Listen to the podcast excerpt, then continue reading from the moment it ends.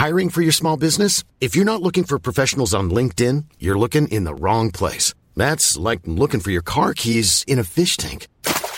LinkedIn helps you hire professionals you can't find anywhere else, even those who aren't actively searching for a new job but might be open to the perfect role. In a given month, over 70% of LinkedIn users don't even visit other leading job sites. So start looking in the right place. With LinkedIn, you can hire professionals like a professional. Post your free job on linkedin.com slash people today. You've tuned in to Sci-Fi Fidelity, episode 45, subtitled Sci-Fi.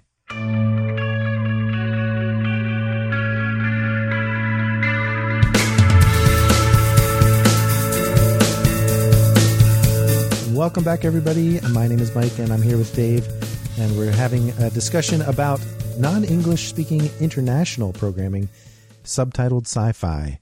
Because I'll tell you, watching international TV has never been easier, especially because of the direction that Netflix has been going, not just this year, but in the past three or four years, Dave, don't you think? Uh, I do. And when you see the success really, I should say, enormous success of shows like Dark that you're going to mention in a few minutes. That Netflix is paying attention and they're going to continue to invest money in international sci fi shows that are going to be available in the U.S. market. So, yeah, it's, it's, it's really a great time. I mean, even without taking into account non science fiction shows like Spain's Elite, which Netflix recently reported had 20 million viewers in its first month. so it's like, if that's like four weeks, four episodes, that's 5 million each. And that's for a subtitled show. So what it boils down to is that it doesn't matter what the language is, is great writing is great writing and great actors are great actors. And I think a lot of these shows share that in common.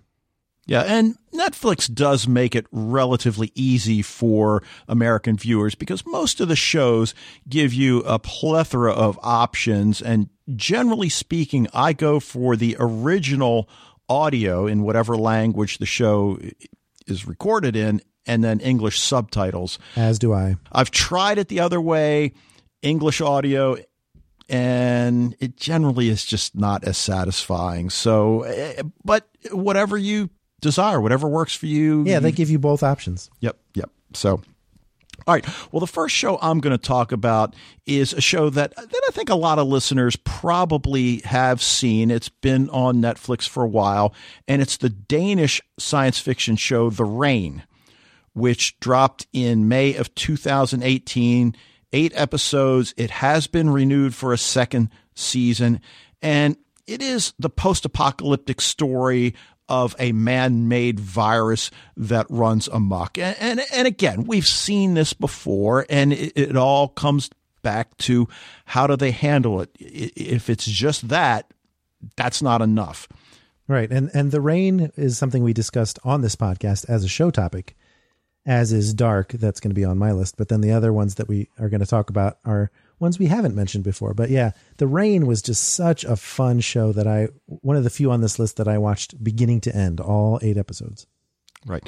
Now, if you don't know rain, this man made virus is carried by rainfall and it wipes out the majority of the human race in Scandinavia. And we don't really get a sense of what's going on in the rest of the world. The series begins when a scientist puts his wife, son, and daughter in a bunker that he clearly had pre prepared to wait out the storm that almost as if he knew eventually would occur. Now, the brother and sister eventually have to leave the bunker. They join a small group of survivors, roughly their own age, but as they seek food and shelter, they've got to avoid the still dangerous rain. So we see all sorts of issues, even down to stepping in a puddle and the water seeping into the shoe that can be just as dangerous as rain falling on an unprotected uh, piece of skin. Oh, yeah. Gruesome. right. Right. But as they're on their journey to safety, we start to learn about a conspiracy that's taking place at the highest level. Some people are no longer who we thought they were. And the brother and sister, we learn that their father is at the epicenter of all of this. And having to come to terms with who their father is, what their father's done, everything they've been through, how they've grown. It's just really a compelling story. It really is about the people. One of the things that I've said many times, as you know, that I love about The Hundred is the youth of the characters and how they've been placed in this situation and despite their age. Well, not to mention that you have to admire greatly the skill of the young actors. And when you see them at this level of acting skill at such a young age, it really makes it that much more impressive. Right. So this is The Rain. It's on Netflix. It's a Danish show, eight episodes. Check it out. Season two coming soon.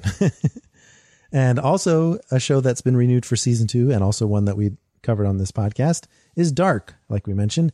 This one's from Germany, and I think it's interesting. We should note that all six of our examples, the three from Dave and the three from me, are from different countries, which I think is really cool that we didn't duplicate any of them. I did notice that. Yeah. So uh, this one's on from Germany. It has 10 episodes.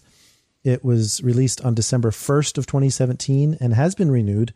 And I think that we might be seeing season 2 soon. It has been a little while now, and we have some little hints on social media that filming may be coming to a close very soon.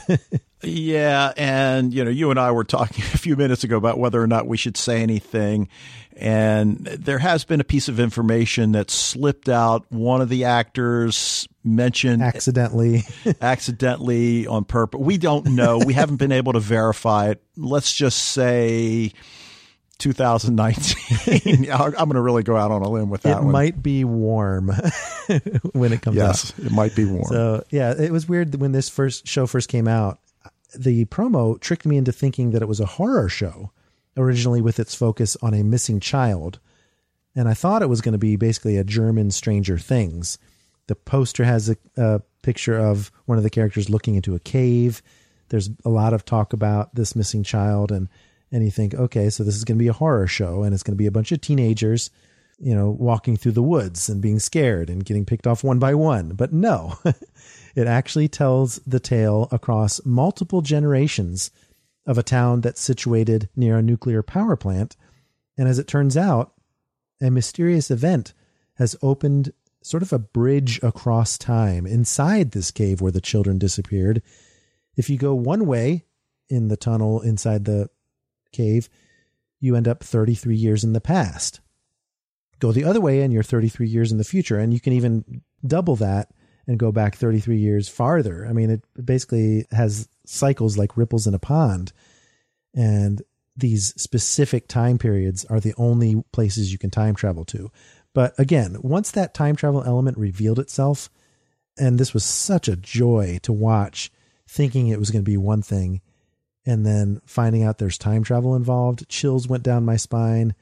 And boy, did it pay off over the course of the 10 episodes. The complexity of the causality loops and this person being that person's parent that was just their childhood friend. I mean, it was just like so deliciously complex. Uh, ended up being in my top three time travel shows of all time.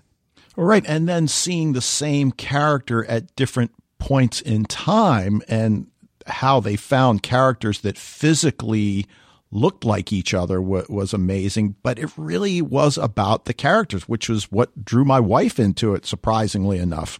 Yeah. Oh, I mean, I almost feel like I'm going to have to rewatch this before season two comes out because of the level of complexity it achieves, not only in the time travel, but just the intricacies of the family relationships across generations and there are revenge plots that through time travel cause the very problems that they're trying to solve in this ontological paradox of bootstrapping again and again. And it's just got a lot of drama to it besides the sci-fi elements of it too. Like why is this person kind of crazy? Why is that person a little bit wounded in, either physically or mentally? And the kids become really at the heart of it. And even just their teenage relationships. I know there's one character in particular that's in love with another character, and the jealousy that comes about from it being unrequited is what causes him to perhaps get wrapped up in some of the conspiracy that seems to be underlying the cause of this whole catastrophe that reaches across time. So, so many great things to recommend about this show. This is one of my favorite shows, not just international shows, but shows full stop that I've ever seen. So, highly recommend it. Okay. And that's high praise coming from Michael yes. for sure. yeah, so, definitely. All right, well, well, let's stick with time travel for a few minutes. Okay. and the Spanish series El Ministerio del Tiempo, Ministry ah, yes. of Time. and three seasons, 34 episodes, which began in 2015. Is this the one that people accused Timeless of ripping off?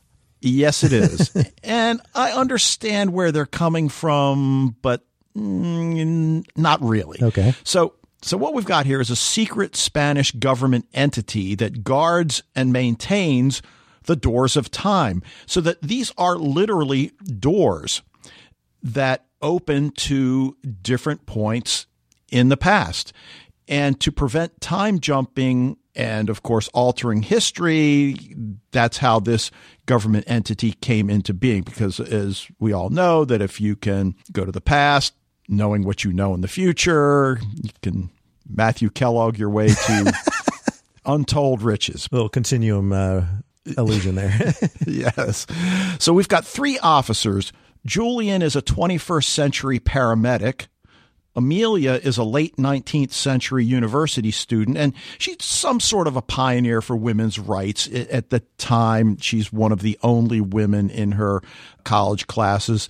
And then Alonzo, who is a highly experienced 16th century soldier. Now, obviously, Amelia and Alonzo have to cope with life and technology in the 21st century well, Julian at least has the benefit of history. So that's something that's that's fascinating as we go along. Okay, so Amelia might seem like a Lucy character with her two male companions, but the fact that they come from different time periods, I think, really sets it apart from Timeless.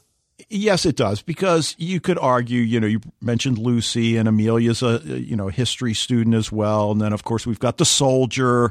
So yeah, I, I get that, but the time machine in Timeless, I think, is what kind of sets it apart. Here we've got these doors and these apparently fixed points in time. So the team responds to a particular time. So, for instance, in episode one, they travel to 1808 to prevent a guerrilla captain from being killed obviously because he was going to be important to history moving forward. In episode two, they travel to 1588 to ensure that some guy boards a particular ship, again, for the same reason. But the characters are instantly likable. It's, you know, again, if you're into time travel, it's got that element. But I, what I particularly like is the fact, as I, said, that they've got to cope with 21st century sensibilities, changes. You know, for instance, Alonzo's from the 16th century. Imagine how he views the role of a woman. Yeah, exactly. It's a different dynamic. Right. So, El Ministerio del Tiempo, it's on Netflix, three seasons, 34 episodes. If you've got the time, I think you'll be happy you checked it out. All right, very cool. Well, let's take a quick break and then we'll be right back after this interlude to talk more about our favorite subtitled sci fi on Netflix.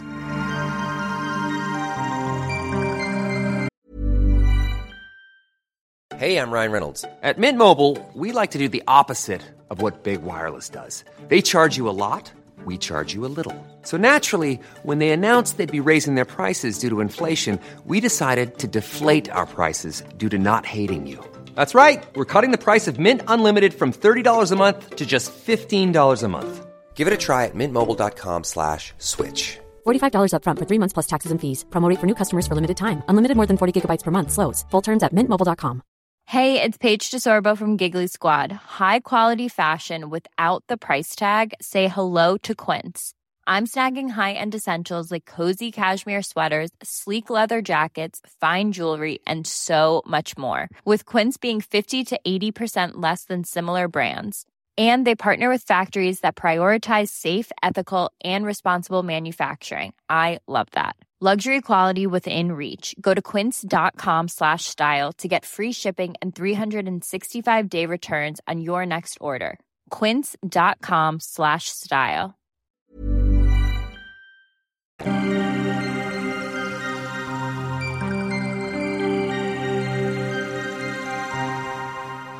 All right, from Spain, we'll head over to Brazil, and 3% is this show that I'm going to be talking about. And this is a Brazilian dystopia series created by Pedro Aguilera, developed from a 2009 pilot. So it was in existence for a while before they actually produced it. Um, it's the first Portuguese language Netflix original series and the second non English production. Some people credit 3% for setting the stage for Netflix to keep doing this with shows like Dark and, and beyond. So this was one of the first ones that really became popular, even in an English speaking audience. So it has a one season that consisted of eight episodes in November 2016. Then season two with 10 episodes came out last April. And then a third season is on the way and will be released later this year. So this is one I plan on checking out. I haven't seen it yet, but definitely uh, caught my eye in my research because this series is set in an unspecified future when 20 year old individuals of the impoverished inland have the single opportunity to complete something called the process and advance to the affluence of the distant offshore society. Think somewhere along the lines of the Hunger Games, but the prize is you get to live with the uh, hoity toity on an island, whereas everyone else has to still tough it out on the mainland. So while most of the unsuccessful candidates are simply eliminated, some fail to survive. And that leads to this 3% number, which is the number of candidates that succeed after the trials of the process. Right. Now, you mentioned the Hunger Games. This is sort of like Jeopardy meets the Hunger Games. what do you mean by? well, it's not necessarily a physical challenge. Yeah, that's true. That gets them. Have you seen this? I, have seen a few of them. Yeah. Oh, okay. Okay. Yeah, because each step of the process is like a challenge of intelligence or cleverness, supposedly testing their viability. I know there's one where they have to put a bunch of cubes together, and this will somehow show that they can be a contributing citizen in the offshore society. So I don't know if the test has something beyond that because, as it turns out, as we quickly learn, many of the candidates have this secret that usually involves a false identity or a stolen registration that they use to become part of the process. And even the people who are running the tests have secrets that they that they share throughout the season as well. So the hero, at least in the season one, I'm not sure about the future seasons, but seems to be this character named Fernando who is succeeding in the process despite being in a wheelchair. And other drama centers around the relationships that Fernando has with the other people, some of the people who are a little bit more conniving. And there's also a mole, or perhaps moles, plural, from a revolutionary group known as The Cause that is seeking to break down this whole process and, and make the offshore society accountable for their treatment of the people who go through the process, as well as those in offshore that are trying to qualify for this against all odds to begin with. So it sounds like a really cool show. Did you enjoy the parts that you saw? I, I did, and I plan to get back to it at some point. Okay, cool. Yeah, I definitely, definitely the trailer that's out there really caught my eye, uh, especially the character of Fernando seems like a really cool guy to follow. All right, so for my third show, I'm going to go with a French science fiction, arguably dystopia, six episodes, transfers. And with the popularity of Travelers, which is a time travel show that deals with consciousness transfer, uh, this seemed like a natural for me to gravitate towards. And though it's not time travel, it is consciousness transfer. So what we've got, we're in the near future.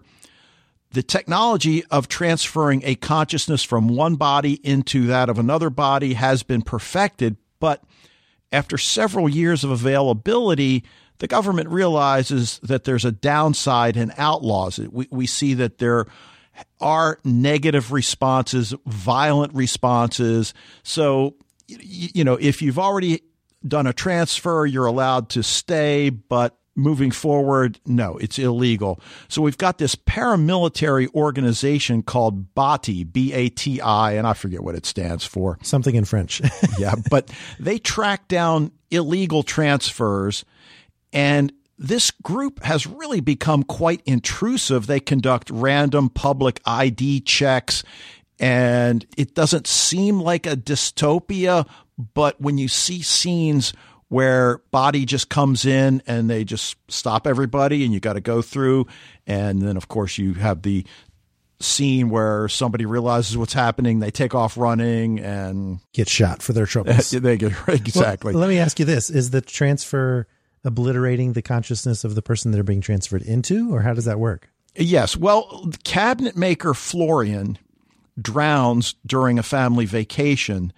And when he wakes from a coma five years later, he discovers that his wife has pulled some strings to have his consciousness transferred into the body of a BATI officer who was shot in the line of duty. Oh, how ironic. exactly. And that is a huge part of the series because number one, he's not only disoriented because when he went into the coma, this technology didn't exist. Oh, very cool.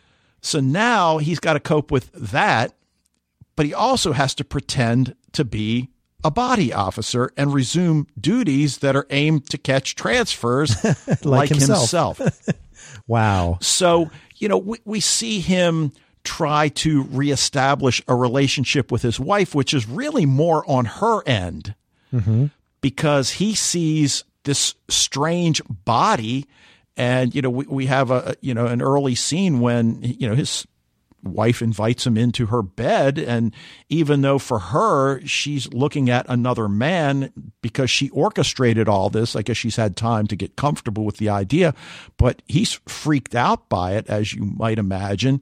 They have a child. So, how does he work back into their life so that he can see his child? Obviously, he can't tell the child the truth, but it's really fascinating. His female partner had a relationship with him before, and of course, she wants to restart it because she just thinks it's her old partner who's now recovered from being shot in the line of duty.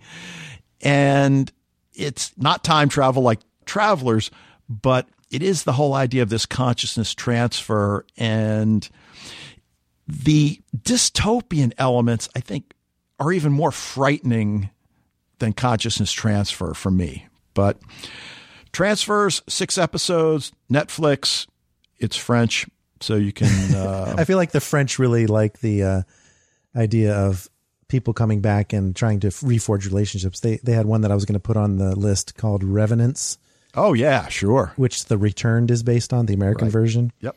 Where people just inexplicably return from the dead after varying amounts of having been dead. So similar thematically to that one. So, but I didn't choose that one. I chose one that's a little bit more recent because it really caught my eye when I was doing my research. And I'm like, you know, who would have enjoyed this is my stepdaughter who is into Asian cultures and has watched a lot of K dramas, which is what they call Korean dramas more soap opery in nature those those shows, but they're hugely popular. And Netflix is really smart to have tapped into that culture.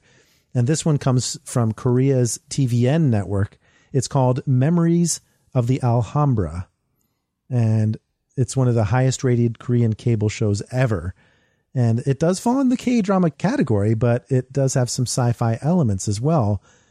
And what was unique about it being on Netflix is it didn't drop all at once the way most Netflix shows do.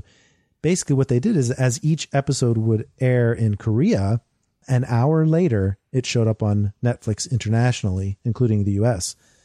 But the 16 episodes aired on both Saturday and Sunday.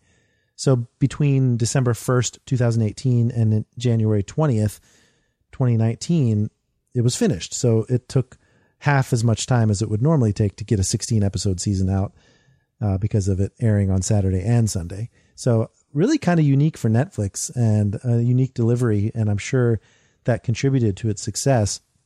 But I just was really caught by the premise because it's so much fun. It's dramatic. It's got a romance uh, involved in it between the two main characters, and it has gaming. So those of you who are into role playing games, this is part of that. If you're into AR games like Pokemon Go, like I am, then this fits into that category as well. Because the premise is after receiving an email regarding a groundbreaking new AR game about medieval battles centered around the castle Alhambra in Spain, Yu Jin Woo, the CEO of an investment company that specializes in optical devices, specifically this contact lens that acts as a wearable interface. So it already works as a computer that you wear in your eye so that you can see the the screen uh, just by looking out into the augmented reality version of of where you are. He can use this AR game with the technology that already exists. So he travels to Granada, Spain to meet the creator of this game, who's like a 17 year old kid that part was interesting. I also thought it was interesting, Dave, that this is a Korean show and it takes place entirely in Spain. that is interesting. so I think they really wanted to use the Alhambra castle as the center of their medieval style of game, and, and that didn't really fit with the Korean background. So when uh, he gets to Granada, uh, Mr. Yu finds that the developer is missing, and instead he meets the sister Jung Hee Ju, the owner of a hostel that the young programmer was known to stay in. He actually doesn't know it's his sister at first. And in fact, that's a great discovery that happens at the end of the first episode. But this hostel is filthy. It's run down. And certainly a man of Jin Woo's wealth is not used to staying in a hostel. And uh, he spends his first night trying to figure out this game rather than stay in his sixth floor, no elevator apartment that he's got. But you know, he finds that this AR game is impressively realistic with sword battles taking place in the game, planted right in the real world, where a statue comes off of an existing fountain, lands on a real car that's parked in the street, and in his eye, he sees it as the statue is crushing the car. When in real life, of course, the car is completely fine but this interface has kind of superimposed the game on top of his actual existence. He sees things like experience points, HP, weapon durability, going from level one to level two, which is what he mostly concentrates on doing in the first episode, all the rest of it. So much fun. And he realizes that he could make millions of this. And of course, the core of the conflict of the show is that his rivals and the reason why the game developer is missing has something to do with others that want this technology for themselves. So there's definitely financial rewards. There might be other rewards as well. But I think what really makes this a genre show is that as the series goes on and the couple of this CEO and the woman running the hostel, they start to get entangled in a mysterious incident and the border between the real world and the AR world begins to blur a little bit. And you end up with this kind of magic realism uh, coming out where where it's not just about the game and the tech it's also about the fantasy and wanting to improve your life and that kind of thing i think it's just really a, a nice escapist show that people will enjoy well number one i don't know how i missed this because trust me i spend hours with my remote control and netflix going through yeah you've been diving deep into right. all kinds of shows. Right. But but the the other thing is that it, it sort of sounds as if it might have a Ready Player One yeah kind of vibe to it.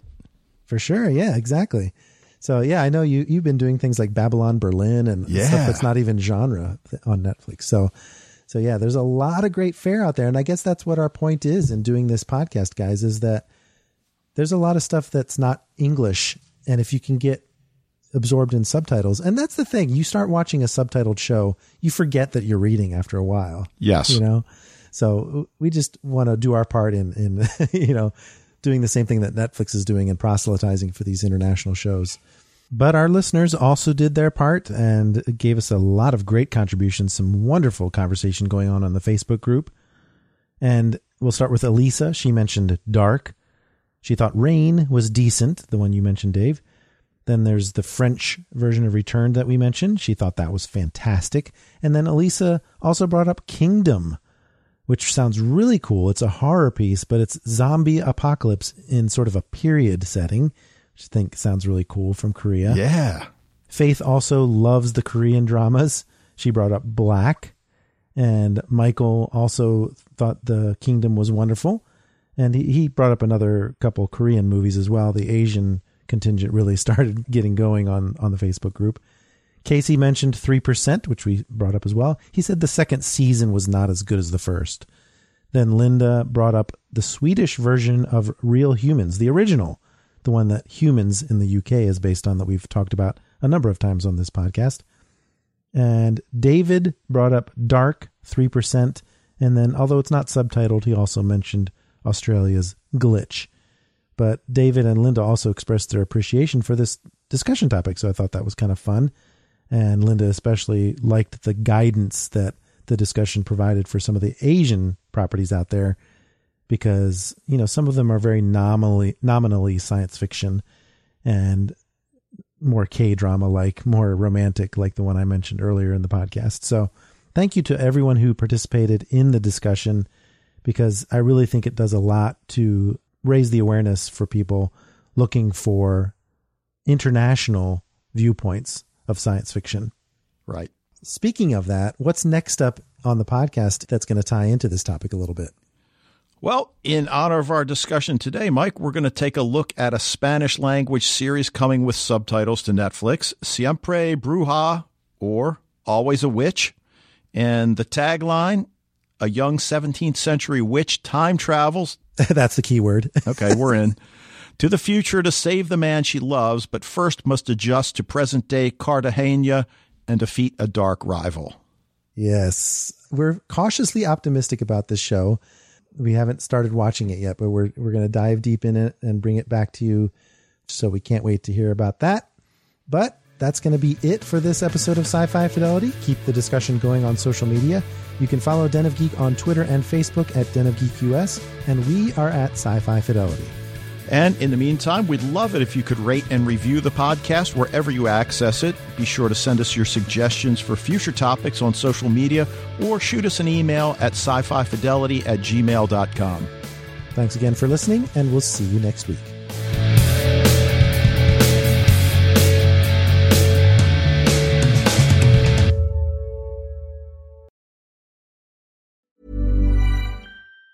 Planning for your next trip? Elevate your travel style with Quince. Quince has all the jet setting essentials you'll want for your next getaway, like European linen, premium luggage options, buttery soft Italian leather bags, and so much more. And it's all priced at 50 to 80% less than similar brands. Plus, Quince only works with factories that use safe and ethical manufacturing practices. Pack your bags with high-quality essentials you'll be wearing for vacations to come with Quince. Go to quince.com slash trip for free shipping and 365-day returns.